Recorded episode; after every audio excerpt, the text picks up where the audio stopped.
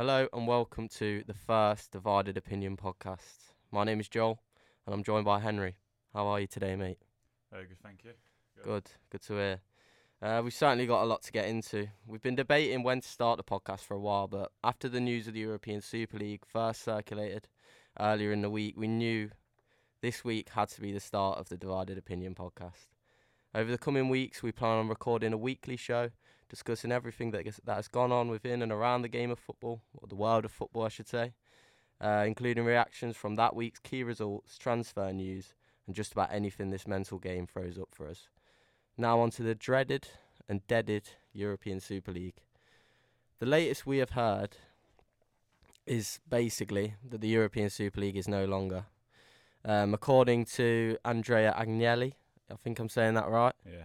Uh, the chairman of Juventus and the European Super League, um, has admitted that without the Premier League's Big Six, the breakaway competition cannot go ahead as planned.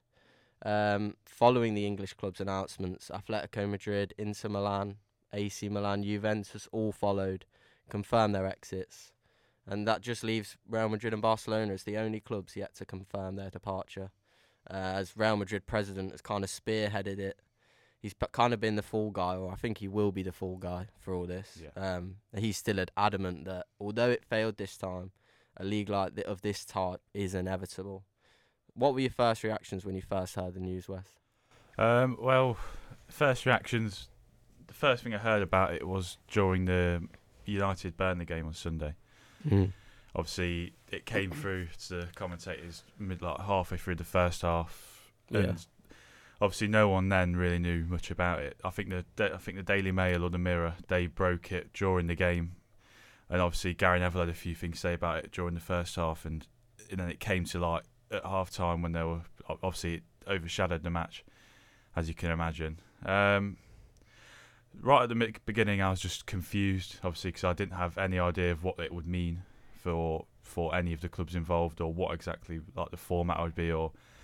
But then you start to hear things how it's going to replace the Champions League and how those chances of the clubs involved being taken out of their domestic competitions and other cups.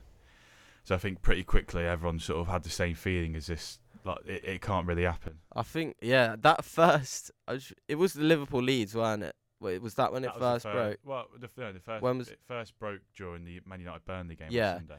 I just, I gotta be honest, I just thought it was a joke. I thought the whole, Yeah. I, I just cannot believe how a, some news on that scale can just come out like that. I don't know if Yeah. they tried to do it like, as well. yeah. I don't So know. casually. Yeah, I don't know whether that was a tactic, whether kind of let's put it out while other sh- stuff's going on.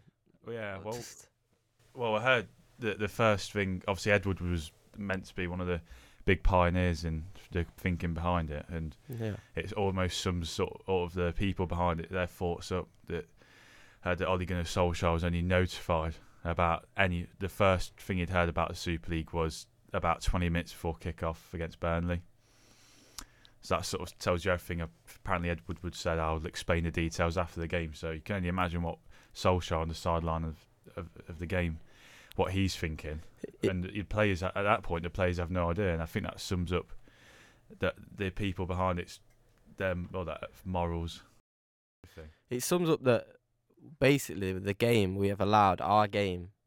It's at, it's not it's not anywhere near the fans, but it's even out of the it's out of the reach and the hands of those that even play the sport Exactly, and yeah. even the managers.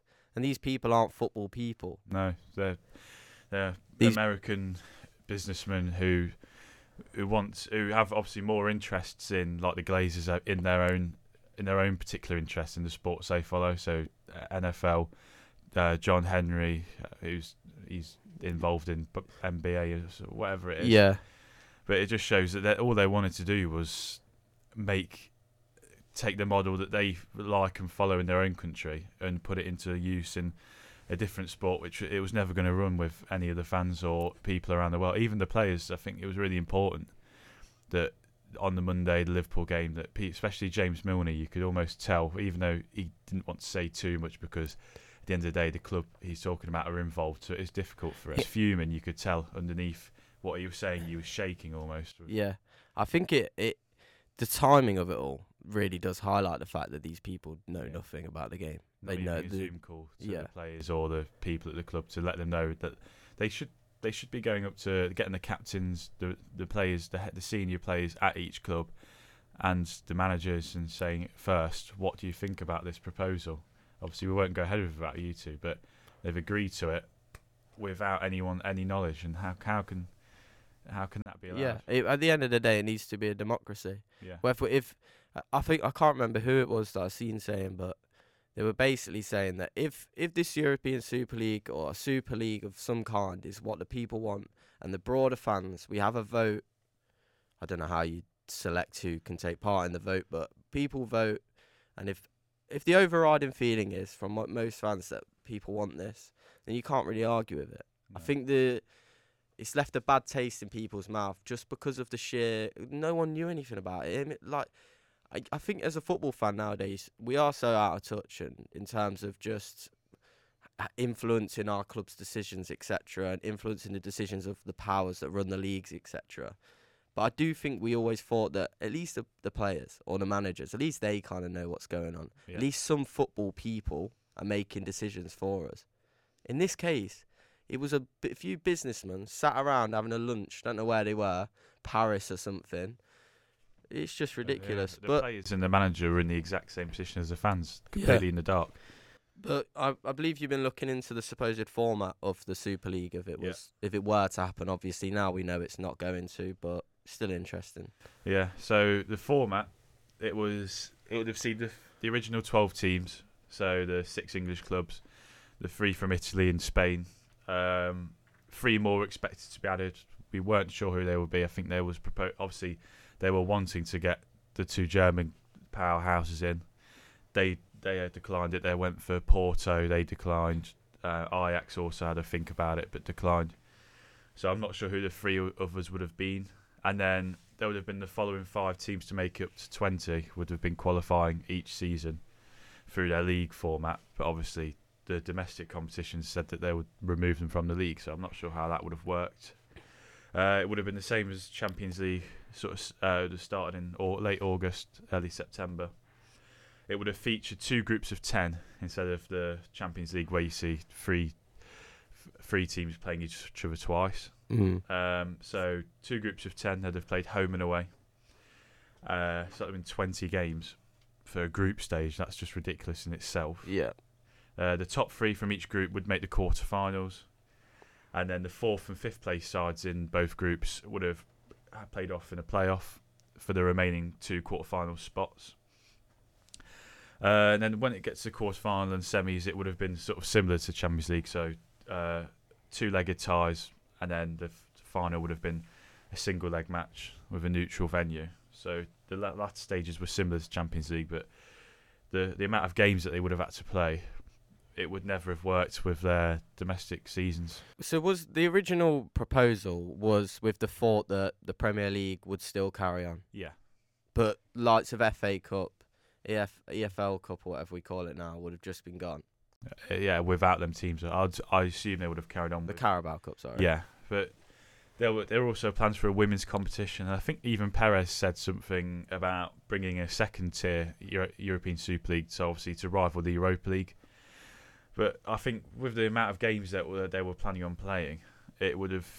I think the main thing we would have saw if the teams had played dom- domestic football still, it would have damaged that the quality of that league massively because if they're playing 20 to f- 25 to 30 games in the Super League, they're never would be you'd see teams like Manchester United and Liverpool resting their big players for the Premier League. I suppose it is kind of this is is this impact, isn't it? It's the commercialization of, of these competitions. Before, obviously, the the um the importance of an FA Cup was huge, Yeah. but now I think we've seen it already. In but I, f- I do think this is the whole the thing of it is with the Premier League, like the um the switch from the first division to the Premier League. I don't think it was on the scale of what this Super League was proposed to be, but it is similar. It was massive, yeah. It was similar, and at the end of the day, through the the amount of the sheer economic gain that, you, that that clubs can get through Champions Leagues, Europa Leagues, and the Premier League, Mm. these competitions don't care. Like No. integrity and heritage is just lost, isn't Yeah. it? And that's I think that's the the overarching thing that's come out is that heritage me heritage to these people that know nothing Mhm. about the game, Yeah. nothing about the history. It it means nothing to them, and you can't really blame them. That they shouldn't be in our game, but No. at the same time, that's that's who they are. That's why they think the way they do. It's because of the their heritage and traditions. It's just completely different to ours. That's they just don't match, and that's why they should be away from our game. But it's no there's no way to say that these people the way they uh, treat their own businesses in their own country, in their own teams, in NFL, NBA, etc. That that's the right way in their country. But for us, that it just it's just not the way we want to go about things. And I think we've we've seen a lot of people in this period coming out and ba- basically the the real the, what makes the the English game so um, desirable and attractive is the fact that there is the bottom bottom of non-league football can in theory get to the top of the Premier League and I watch a fair bit of NFL and I watch a bit of the college as I follow a bit of the college football as well, and there always this doesn't seem I don't I don't know much, but there doesn't seem to be anything outside of the NFL. There's no championship. Like I'm sure there is something, but there's no promotion. You can't promotion. You can buy your way in, which I think is where we are going. Like Yeah. at the end of the that- day, that was the, the main risk involved. I mean, we're already seeing it with the likes of Inter Miami and stuff. I also saw, you know, Rory, um, the Chelsea fan. Yeah. Um, I seen him talking, and apparently nowhere in writing does it actually say really European Super League. This is it's the Super League.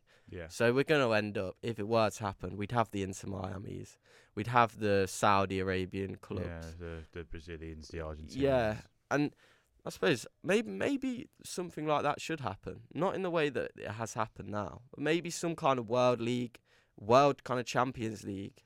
Don't know where. I don't know. I'm just yeah, doesn't sound like in theory from a football standpoint. I do think the cl- these clubs in Brazil, etc. These massive footballing countries don't really get the the platform they deserve at the end at the end of the day, and that's that's why you see these countries struggling to keep their talent. I mean, Brazil, let's be honest, if the Brazilian league kept hold of the talent that they export to Europe. yeah, Europe, etc., they'd they'd have one of the best leagues in the world. Yeah, definitely. Or just look at their the Argentinian and uh, Brazilian national teams. And but that is it though, isn't it? It's like this European like Super League we're all so against, but the Champions League, the biggest competition in in world football. The Premier League, one of the biggest, probably the biggest league format. Yeah, We're exclu- we made them exclusive. Do you know? Obviously, the Yeah. Premier League's English, but the Euro- the Champions League is kind of.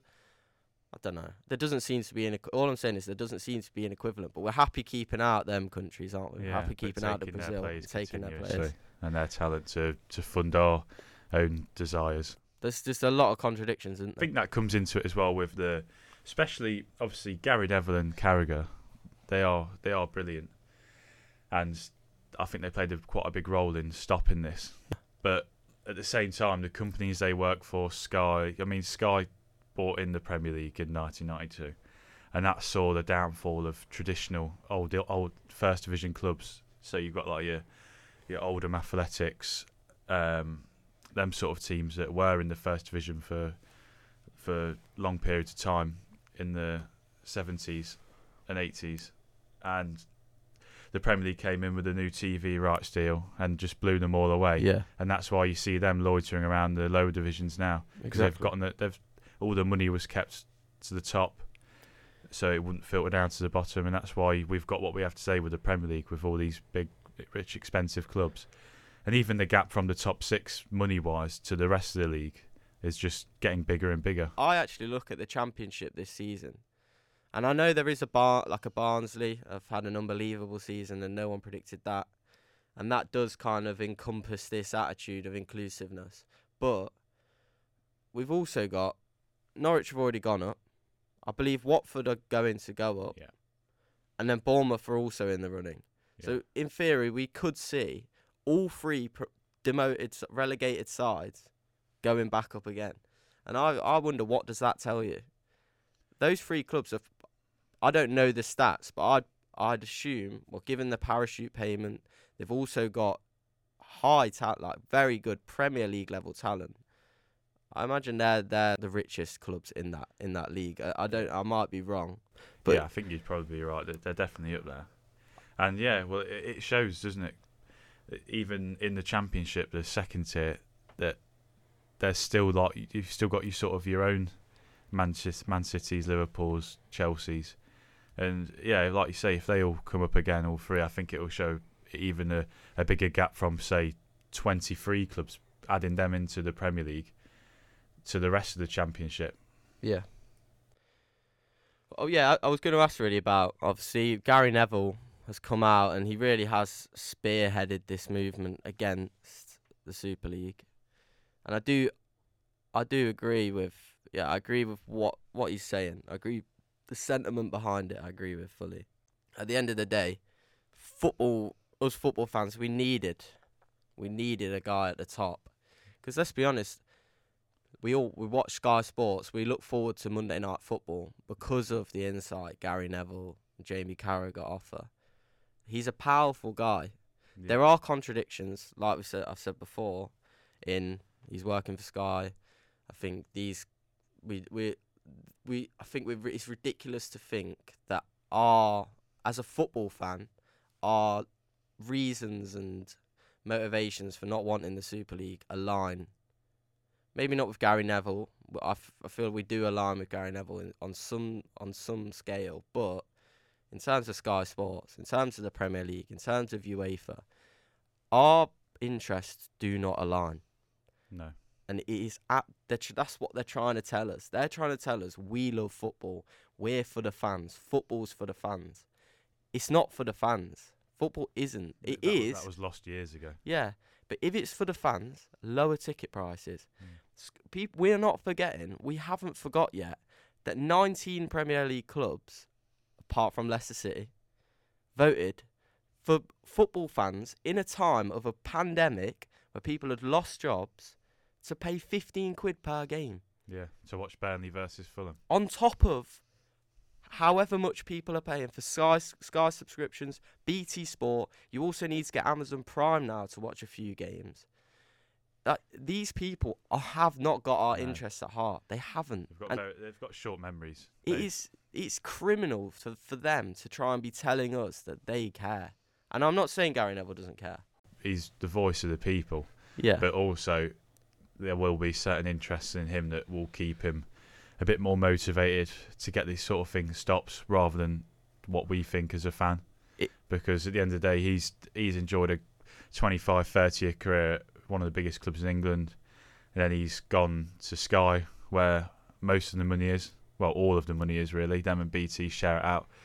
So, and, and yeah, Sky will be telling these people, the pundits, to push this agenda because they know full well if the Super League happens and say the top six clubs in England got ripped out of their domestic leagues, uh, well, their their revenue would probably drop by half because 100%. no one's gonna. That they the top six make up a lot of the viewing for each season. I've seen rumours that the li- likes of Disney, etc., Yeah. would de- Amazon- would Amazon take the Disney. games. Yeah, I mean, that sums it all up, doesn't it? The Americanization of, of Yeah. English football that you'd probably be watching Liverpool versus Man City on Disney Plus. these these owners, the um, the what's his name, Stan Kroenke, or Stan I don't know how you yeah. say it. Uh, Oh. Obviously, the Glazers, they have seen it work in their country. For them, Yeah, in terms of making money, it's worked. They've basically looked at the biggest sport in the world yeah. and thought, I want a piece of that pie. Well, they've got a big piece of the pie anyway, but they want all of it. They want Yeah. all the pie. It's just pure greed, isn't it? These people, they don't need any more money. They're multi-millionaires, probably verging on billionaires. It's, they're just all they think about at the forefront of their mind is making more money. And you obviously you saw John W. Henry come out with his apology. The Glazers coming out with their apologies yesterday. It's all just they're just lying through their teeth. They weren't. They're only apologising because they got caught out. If all the if fans had turned around and said, you know what, this might be a good idea, and didn't get and the the uproar was wasn't even half as what it was, then they'd have been straight ahead of it now, wouldn't they? They wouldn't have pulled out. No. Ed Woodward has been saying apparently to some of his close friends that the Super League proposal was the biggest regret of his career, the biggest mistake. But that this is just because people didn't agree with them. They were caught out. They were left on their own. It was twelve businessmen against the world. Yeah. So they, it, it, they were never going to win, no matter how much money they threw at it. Yeah, I do think it's a kind of a it was a case of them saying, right, let's let's throw this out there. Let's let's see how the football world reacts. Let's be honest, we don't we don't have a clue what what anyone thinks, obviously. So let's chuck it out there, and we'll make it sound pretty extreme, and let's see if we can. You never know, they might like it. Obviously, they didn't. Now they go back to the drawing board and try and work out a way of phasing it in again. Yeah. I don't. This is not the last of it. Like it is not the last of it. This No. this is gonna happen. The game is gone. Every couple of years, we're going to get a new proposal. Oh, what that was last year. That was the what, the project Big Picture. I'm not exact, exactly sure what that was, but that was to do with the big clubs basically getting a, a a bigger share of the TV money in the deals, and the smaller clubs getting the same, if not a lower lower percentage. It is all to do with these big clubs just. It's it get it sort of links in with society, doesn't it? It's the same. The rich people get richer and the poorer get poorer, and that's what's happening to football. Yeah. They just they, they disregard the other ninety five percent of football in the pyramid, who actually survive and rely on fans coming through the gates, their fans buying their merchandise.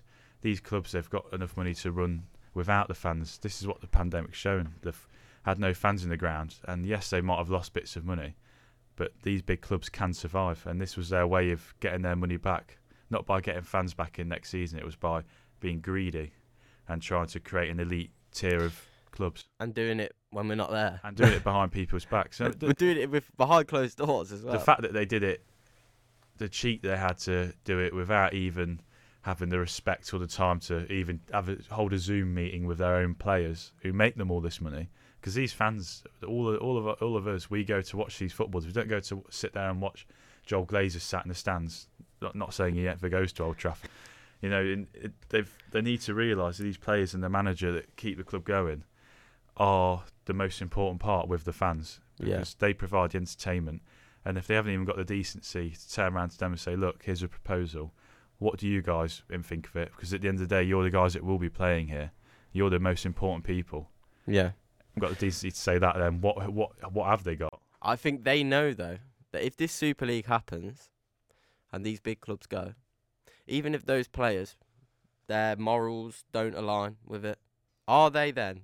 You got the mon- the money that's going to be floating around in these leagues is going to be. We think football's bonkers now. It is going to be on a whole new level. In ten years' time, yeah. if if a player Kevin De Bruyne, Man Man City have gone to the Euro- European Super League. They they've got millions. They're signing the Haalands, everyone. De Bruyne turns around and says, "Ah, "This I don't agree with this. I don't agree with this. So what are my other options?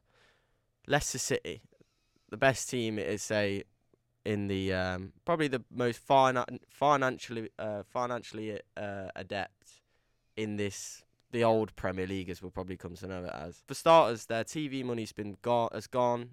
Like the amount of money they can make from uh, brand deals etc. has gone because everyone's gone to this Super League. The yeah the TV money Sky won't, won't want to pay a load of money for a league that no one's gonna watch. Mm. Do you think De Bruyne's gonna go, even if he doesn't agree with it? You think he's gonna go to Leicester for what hundred grand a week, or go to Man City? And I reckon these contracts in the Euro- European Super League, I think you'll see the first million a week contract. Yeah, well, I think Erling Haaland will probably be the first player. That's what his agent's been talking about, as usual. But um, I bet that's the guy that's up for it. Mino Oh, yeah. Raiola. I bet he's all I'm over it. surprised he didn't have a, a main hand in the thought process behind it. Yeah, I'm sure he was definitely on the phone to the, all these owners saying, "Get it done, get it across the line." I bet he knew about it. Would be interesting to know who did know. Mm. Did any of these managers know about it? Are they now acting like they don't? But I think what what we're getting at is in terms of making like in making money and the broader spectrum of fans. These kind of I hate it when people talk about like foreigners, foreign fans, etc. Like I, I, there's a place for them in the game. I've got nothing against people. I think it's ridiculous this argument of kind of all the fans have got to be homegrown, Yeah, live nearby, local, etc. sort of. But those fans, sadly, are the ones that have got the money. The football now, the owners, etc., they care nothing for the working class fan that works all week to pay for his season ticket, won't buy any merchandise, aren't going to buy the six alternate kits they've bought out, or all the tracksuits and all the. The football don't care about the working class fans. What do you What do you think about that? Like, the football has gotten so far away that even the people that were there at the start, they don't matter. I think it ties in with what Joel Glazer came out and said that they were they wanted to focus on the future fan, and they basically refer to. But they're probably talking about fans from Manchester who go week in week out who who have given the club so much. He, he referred to them as legacy fans, whatever that's supposed to mean. Basically, meaning that they're old school, they're dying out, Mm. and this and this was for the future fans. So abroad, people abroad, overseas, and you're right. They're the people that are going to spend all the money on the tracksuits, the hats, the scarves, because they're they're just fanatical fans, and they've never been. Most of them haven't ever been to Manchester, never mind Old Trafford. And there's nothing wrong with them doing this because they're providing money for these clubs. But this is where it gets difficult because they're doing this so often. It's such a massive audience now that the clubs have looked at it and thought, you know what, we could, we just want more and more of this. Let's just fade and push out because they the club the owners would prefer rather than someone coming from round the corner of their house coming round to Old Trafford who lives two miles away Mm. and just coming in his own clothes and having his ticket, buying his ticket or using his season ticket and going to one of the local pubs beforehand. They want these people that are going to f- spend money coming over here, pay double the prices for tickets, buy all the merchandise in the shop beforehand, take all these selfies and photos, buy all the drinks and food in the stadium, and just make as much suck as much money out of these people as they can because Yeah. these people, that as much as they are massive fans, they are naive to the idea. These these like overseas fans, they don't understand what fans from our country see as we we've come from these traditions. We have we debate about it as well, don't we? If with obviously Beardo, shout out Beardo. Um, he's obviously from Manchester. He's grown up. He's been brought up as a Man United fan, Yeah. and we always have the argument about all these these fan channels, etc. And he thinks they make money off the club, uh, and uh, they shouldn't be doing it. And they're not from Manchester. But the the bo- the bottom line of it is, Manchester United are not Manchester United because of their Manchester fans. Yeah. They're Manchester Manchester United, the the biggest club in the world. They've got there through these the amount of fans Expanding, they've yeah. got in Asia, Africa, everywhere. Like that's how they've got so big. Yeah. And you like you enjoy the big old Trafford. You enjoy watching the best players in the world. Those players are there. Obviously, there is heritage. There is Yeah. there is a part of The- United that has built up built out of tradition. You there's no way you'd be at the level. There's no way that you'd have the most revenue in the world if it wasn't for these uh, these course not. foreign fans. Yeah, you, you're right. Right, so y- you've been looking at some stats and facts from the Super League. Yeah, um, I did a bit of research, and so basically, prior to the collapse of the Super League, which was yesterday when all the clubs pulling out, it was said that all of the involved teams would first, when they first joined, have a share of a 3.5 billion pound pot between 12 teams, which is ridiculous. Ridiculous.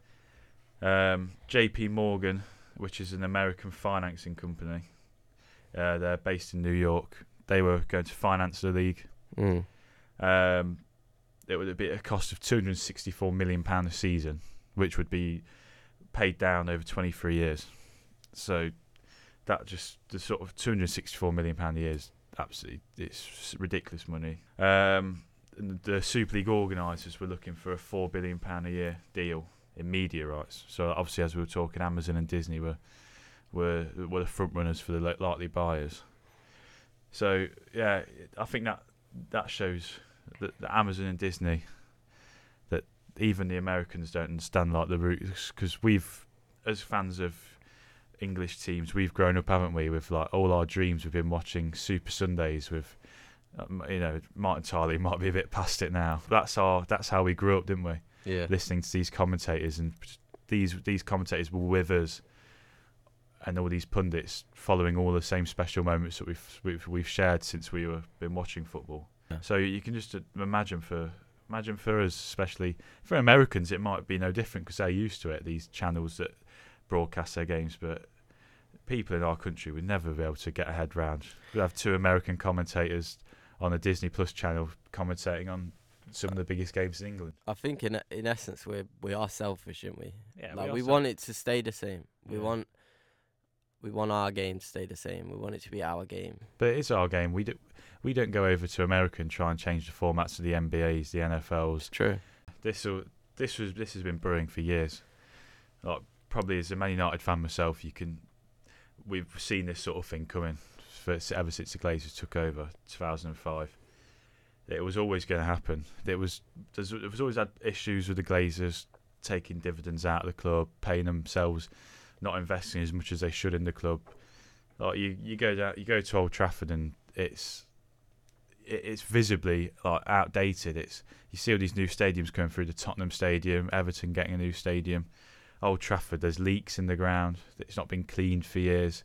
It, they've not even had the time or invested the money to give the stadium a deep clean, and it just it's looking d- outdated and old. It's funny as I'm talking about integrity and stuff. I, I probably thought Old Trafford was like that for a reason. Like they were it, because it was trying to keep it traditional. No, I but mean- actually, it was just them trying to cut costs. Yeah, you can look at Old Trafford, even if it, it, it is uh, old, sort of old school stadium in a way. It's not one of these brand new super modern stadiums, but you you want to have it. A, you want to give it a bit of, well, you'd say like TLC sometimes, don't you? Give it a clean, and just nothing get. It's just nothing's been invested in the right places at Manchester United for years, and I think this is the sort of final nail in the coffin. And as you you saw the fans now at Carrington this morning, they're barricaded the players' cars from getting into Carrington. They're, they've broken in and they're, they're on the on the first team training pitch with banners.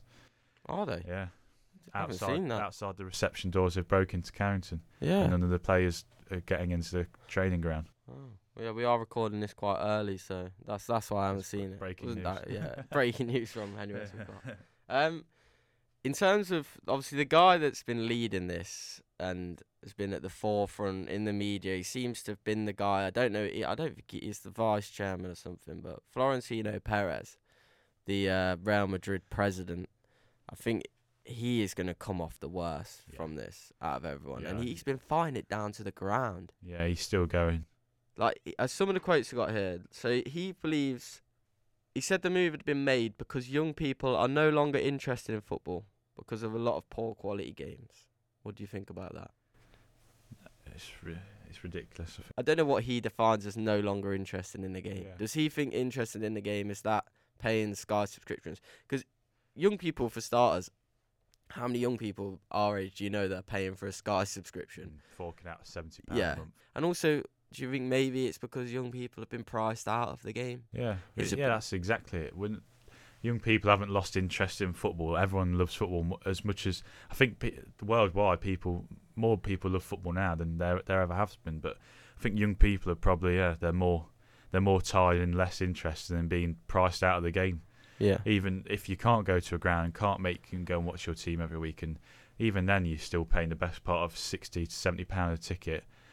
If you can't watch it, you've still got to find a way around that by paying a subscription to Sky, BT, and then, like you say earlier, they're putting games on Amazon. It's just the problem is them. He's talking about these problems, but Yeah. he is the these people are the problem. These are the people pricing club fans out of their own clubs. He also said whenever there is change, there are always people that oppose it. I mean, I don't know what he's referencing there. As what's what's he trying Everyone to liken it to? it. Like, eh, we've had a lot of things in the past that have changed for good, and there were people that opposed it, but that doesn't. I don't know. Yeah, I don't even know what he's trying to say there. Well, I think I think we all know the the main reason behind Perez's thoughts about this competition is definitely the fact that Real Madrid over the because of the pandemic they've lost something like 400 million euros and he's not used to not being able to go out and sign all these Galacticos when his team aren't doing great. I mean, Zidane has turned it around this season for Real Madrid and they are doing well through to semi-finals. But I think his main reasons were selfish reasons, not for all. The, he's he's talking about it will be better for the whole football pyramid when in fact it's gonna it would have made it ten times worse and made the gap bigger But he's just thinking his own interest of getting Real Madrid back up to being the super club that they were a few years ago when people like Ronaldo were there. Yeah, in reference back, this is what I was going to say. In reference back to what you were saying about young people not being interested any longer, I think that's just absolutely ridiculous. No, yeah, You, I think even we're gonna we're seeing now. I don't know if he keeps an eye on where most young people are, social media, the Twitter scene, and I would just. It's incredible how obsessed people are with football, Yeah. and people my age are. It's a constant flood, and we've seen it with the European Super League. We can see why Twitter is such a great platform. Yeah. Because over the last week, it's been a forum for people to just voice what's wrong with it, and at the end of the day, that is the likes of Gary Neville are so important because as football fans, a lot of us see this stuff and we might not be able to pick out in our head what's wrong with it. We might see European Super League and think, oh wow, there could be some really good games, good games to watch, etc. But that's why people like Gary Neville that uh, are in the game, that have heart, he's he's a powerful person in the world of football. It's so important that they tell us what's going, what is like what these things mean to, for us yeah. at the end of the day. That we're not just being led down a dark path with a blindfold on, not really knowing what's going on. That's why it's so important. Like they are educating the the, Yeah. the average football fan. Because I got to be honest, from the start, you you think you think to yourself, oh yeah, because everyone else getting riled up, you're like, oh yeah, yeah, this is awful. Actually, you start to think like, what what is like what is it going to be bad about it, etc. But that's why these people are so important. It's, cra- it's yeah, it's crazy. You've you've seen. When have you ever seen Liverpool, Man City, Chelsea fans all coming together, almost as if they all support the same club, Exactly. because they realise there's a bigger, there is a bigger issue out there, and the bigger issue is damaging all of the clubs in the same way. So we're all in the same boat. When it comes to match days and you play each other again, it will still be the same feeling and maybe hatred towards the two sets of fans and the teams. But when it comes to something like this, it's it's a bigger picture, and I think it's it's amazing to see the whole world of football Yeah. just rally together in such Yeah. a massive group. And part of you does have to. I think it's the least like people like the Nevilles, Linekers could do, but part of you does have to. On a human level, you have to respect the fact that Gary Neville, if he'd really wanted to, he could have earned a lot, a lot of money, probably tripled what he's earning now from Sky. From, I mean, obviously you'd argue that he doesn't need money. He's got businesses coming out of his ears or whatever. But at the end of the day, I do appreciate it. I know there are contradictions, and the likes of Sky Premier League want it to stay the same because at the end of the day, they're making money from the system that is now. And if the system changes, it does make that uh, argument. What do they? What do the Premier League actually offer? What are they? Like they're just a kind of a, a company that oversee this league. They don't really have any any leg to stand on. They've got nothing to. Do you know what I mean? If Yeah. like I f- they're in a dangerous position because it's all good now, or it was all good. But really, if these players and these clubs don't want to play in the Premier League any longer or the Yeah. Champions League, They lose everything. yeah. They lose the audience, the fans. I mean, we've even seen that the World Cup, etc., wasn't gonna like would just stop Mhm. because and players wouldn't be allowed to play in that. The World Cup, the most watched, and the most anticipated sports competition in the world, and that was just going to be ripped away. Like the most magical moments for, for supporting your club and also supporting your country, they just meant Yeah. nothing. It, it was yeah.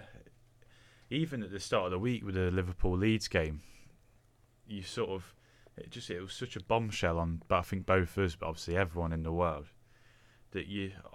I was even thinking ahead to the United games coming up.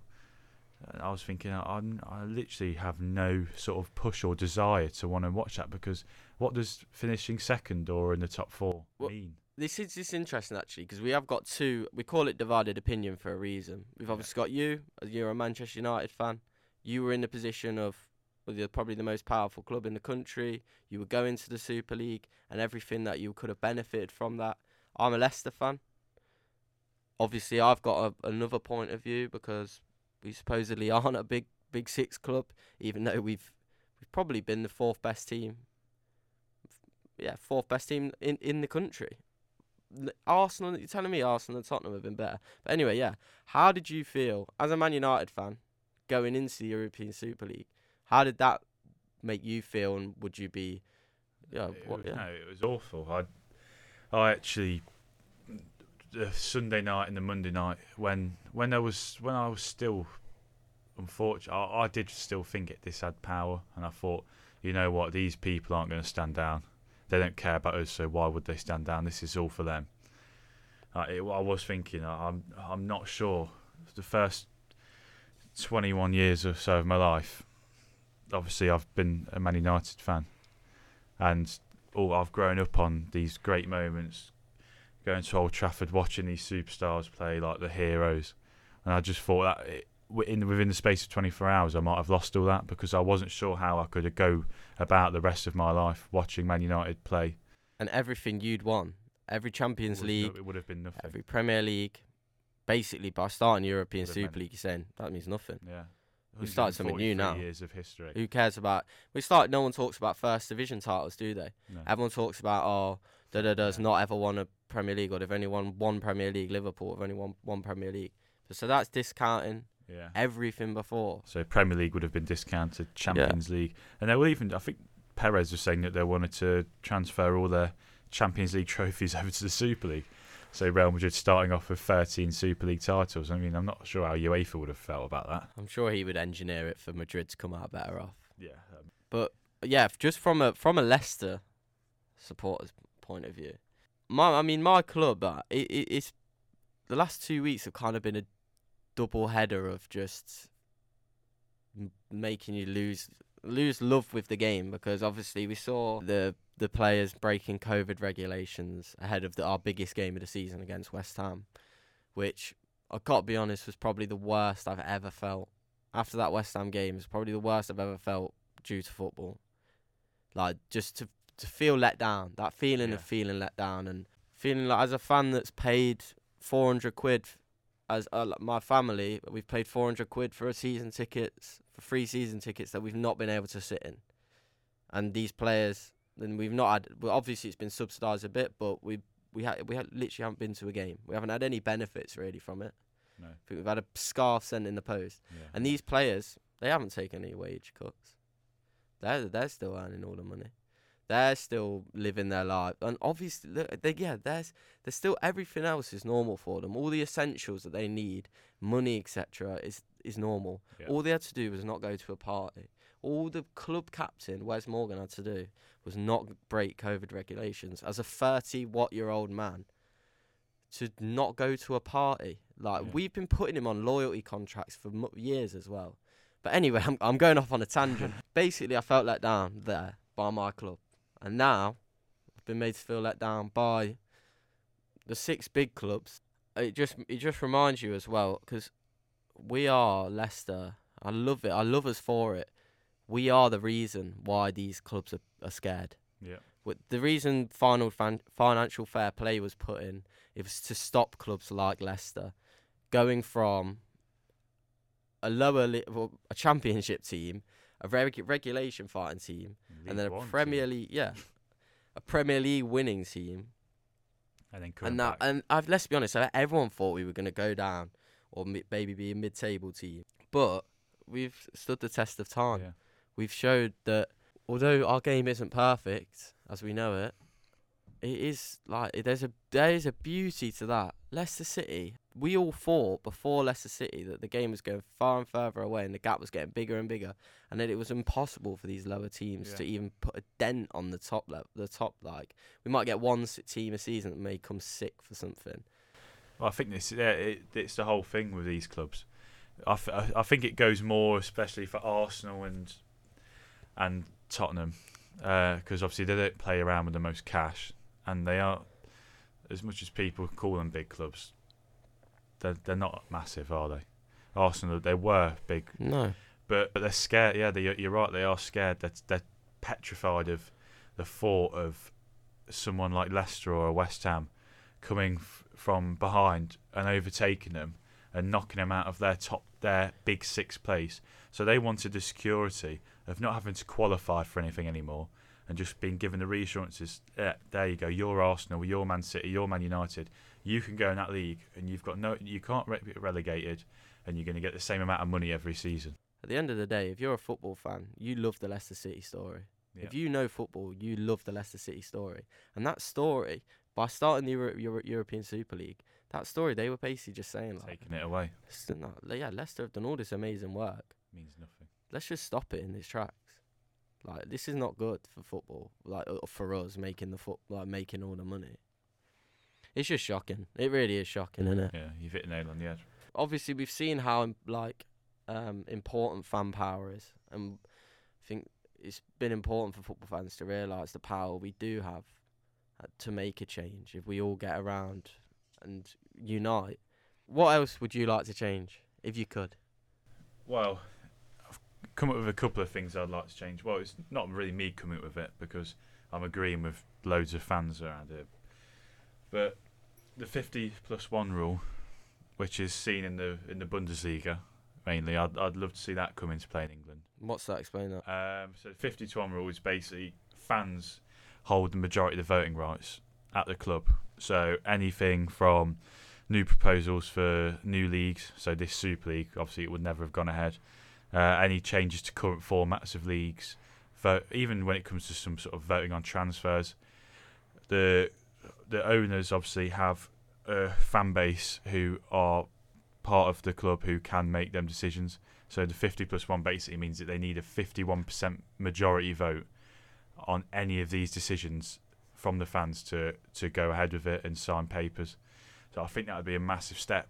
So you'd get fans from all, all teams in in England, and you'd feel so much more assured knowing that you've got a, a core group of supporters who respect the club and the traditions and the communities and put them first when thinking about these decisions Yeah, rather than just having being in the dark and letting these owners come and make these decisions for you. I think that is the, so important is that we have people in these rooms, in these boardrooms, that have our interests at Yeah. heart. Because it is so important. And people will think if you don't understand football, you will be thinking, oh, it's a bit of an overreaction. But it isn't. Like, Yeah. this, is, like, genuinely, if that European Super League happens, bye bye to the rest of the whole English pyramid. Yeah. The money is. Ri- e- these clubs are struggling as it is. That is the worst thing about it. But bye, been bye bye to football. These me. clubs are at their absolute lowest at the moment. They're literally just fighting to stay alive. Yeah. And these, oh, it's, it is just shocking. I think ticket prices need to go down. Well, I think that's where that's where the 50 plus one rule comes into Yeah. it because it's the German model, and we've all been in awe of the German model. As obviously you've seen the protests in the last few years regarding like 20s plenty for an away ticket. Like I think saw something stupid like not like a, a top level Arsenal season ticket, something like two and a half grand, and uh, average price for Bayern Munich season ticket, who were the who were the European champions, is about 205 euros Shocking. for for an adult as well. This is, and that's where the, these clubs and the majority vote would come into it because they could, on these sort of issues like t- ticket prices as well, they can the clubs the, the the fans can come in and say no, this is this is the cap we want on it. Obviously, you've got to you've got to have some sort of leeway for the club still to make money yeah. and them still provide for you with quality on the pitch and investments. But these sort of this rule would be perfect what happens to Bundesliga? Because I do, if this happens, say it does happen, say even in five years, ten years time, and they still have the same stance of rejecting it, what happens to the Bundesliga then? Does do they re- remain like their integrity, and Oh. do then all the players go off to the Bundesliga? Does that become the biggest Yeah, league in the world? Yeah, that was one thing I, we were looking at the other night, wasn't it? That if all these players were uh, really opposed to playing in this Super League, you could imagine like a big flood into the Bundesliga, and obviously the two German teams still playing in the Champions League. It could have that could have been created as a new Premier League, but I don't think even they would want that because that would only cause owners such as the Glazers and John W. Henry to to start sniffing around the Bundesliga because they've got all the best talent and the TV deals and I think I, I yeah you've got to set your hats off to the Germans haven't you they have always had the same stance Yeah, and kept the same morals and integrity and it's something that you can applaud hundred percent. Yeah, it's something I, I envy yeah massively as a Premier League um, fan. Um, is there anything else you wanted to discuss that you? Yeah, well, I- well, I thought similar to that 50 plus one, but I think I'd love to see like the Premier League or the FA bringing in a regulation for for the so so these owners. Obviously, we in our best interest, we'd love to just get them out, wouldn't we? Just take them out of the league, send them back to America, and just let them focus on their stuff there. But obviously, providing you're not going, that's not going to happen. They're still going, most of them probably will stay, no matter how much they say they're going to rebuild relationships.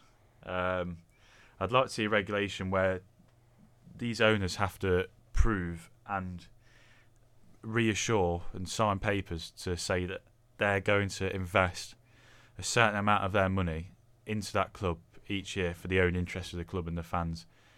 And I suppose communities so they, as well. yeah, they can't pull two, three million pound worth of dividends to pay pay themselves each year like the Glazers do. They'll take an extra few million out of the quid every year rather than put that to transfers and work in the community in the club. They just line their own pockets and sit on a beach somewhere in Florida.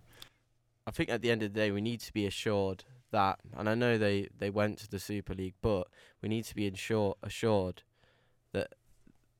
the owners, if they're going to come and reap the w- rewards of the Premier League and what it has to offer, they have to assure to us that they're going to do it in the same model that the Manchester City owners did it in, hmm. where you, yeah, you invest a lot into the football, and I'm sure they're doing well. Like I'm sure they're not I don't know actually. To be fair, maybe they are making a loss, but I'm sure they benefit in some way, and I think it is a status thing Yeah. more than anything. But you need, we need to see money going into the community, money going into the women's game, money going into the youth setups. There needs to be some kind of system where they have to a certain money comes in, they have to put a certain money out, Yeah. invest a certain amount of money. yeah, do you know what I mean? Definitely. I think yeah, they we need to see some benefit. And these big, uh, obviously they've got no, they've got no right, and they've, th- no one's saying they have to. But it, these throughout this sort of time we've had in the pandemic, these big clubs they should sort of be helping these lower league clubs because you look at Arsenal and a few months ago they made 55 staff redundant. Even Gunnersaurus, Yeah, was, poor bloke. on what a few hundred quid a game. And but whilst they're doing that, they're all behind closed doors talking about how they could get their share of a three and a half billion pound prize money pot for joining the Super League. Yeah. But should we finish up on what kind of what punishment needs to happen? What what would you think for these big six clubs? What if if you were in charge now? What how would you punish them? Uh, it's di- it's difficult, isn't it? Because you're speaking from a fan point of view who's part of one of these big six clubs. But take that bias away. Just imagine Um, imagine it doesn't. It's no detriment to your club. Take Man United out of it. oh, I'm not a Man United fan in- in this sense. I do think they sh- they should all obviously because there's, there's only so much you can do with a fine because these clubs have so much money. You could fine them any amount of money and it wouldn't make a difference. So you'd have to say the only sort of realistic punishment would be points deduction, or starting from next season a points deduction. So say all all six clubs start on minus 15, 20 points, and it would. I tell you what, it'd make next season so much more. Uh, and be a lot more interesting having them them six clubs in the relegation zone for the first half of the season. I agree. I I, I agree. I think points yeah. deductions is the only way. clubs when they get you look, you've looked at Sheff Wednesday this season they started on minus 12 points clubs and fans players and the fans they shouldn't be punished because it was nothing to do with them but at the same time when clubs get into financial trouble with through administrators going into liquidation they get d- deducted points and the fans and the players suffer so there shouldn't really be any reason why it should be any different now And I don't I don't I don't think the fans are at fault, obviously.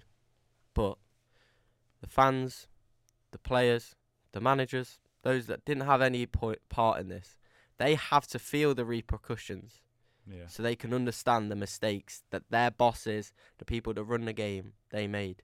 And then they can the people at the top can really feel the repercussions. yeah It's a step by step thing yeah and people are going to have to lose out.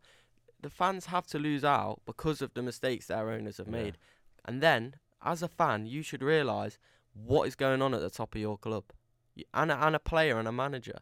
You have to realise, like, this has to happen for you to realise the cost of these decisions being made. It's, it's a sad thing to say, but the fans do have to do have to take certain amount Yeah. of the punishment, not because of what they did wrong, Yeah. but because of the people that run their game. It's important for the players as well in that respect, isn't it? Obviously, the players don't deserve to be punished because they're the ones that put the hard work in and Yeah, give the fans stuff to shout about. But I think even if you if they did get points deducted, I think even the players then it would give them more of an incentive to turn around and take take it to the board themselves and say, look what you're doing to us. This through your greed and just selfishness. You're now you're now it's not benefiting anyone.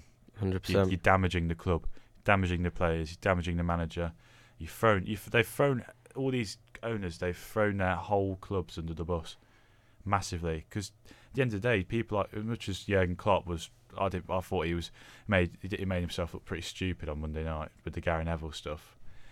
But he's you can feel for him because he stood there in front of the media knowing full well that they're just going to bombard him with questions about the Super League and he's got to try and keep a balanced view from the fact that he inside Jurgen Klopp will hate this idea, but he's also there with all the eyes on him from the people that employ him and pay him. So that's why I think he took it the wrong way. Yeah, But it's so hard for these people and the players, and they don't deserve to be punished, but the players need to feel it as well. yeah. I think yeah they need to realise that they they have got a say, and they need to. I think these pundits and the players, the people that are in the um, that are in the system, and that have can have a say, that we need to know that there's people in there that are talking for the fans. Definitely. and that's what I appreciate from the Gary Neville's, etc. Whether they're whether they whether he has got some kind of motivations, money wise, etc. Which I'm not saying he does. I don't mind as long as he's fighting for what fans believe in, what fans want. That's that's it. Um, should we round off there? Yeah. Um, so yeah, that was the first divided opinion podcast. Uh, thank you for listening. Hopefully we'll get it up soonish. Um, hopefully on all good podcast platforms that'll have us. Yeah. Um, thanks for joining me, Westy. Yeah. Thanks. Um, brilliant. Yeah, Enjoyable. It was a very enjoyable conversation. Thanks. Ari, as well, uh, helping produce the podcast. producer. He's the brains behind it all. Um, but yeah, thanks for listening. yeah. Thank you very much.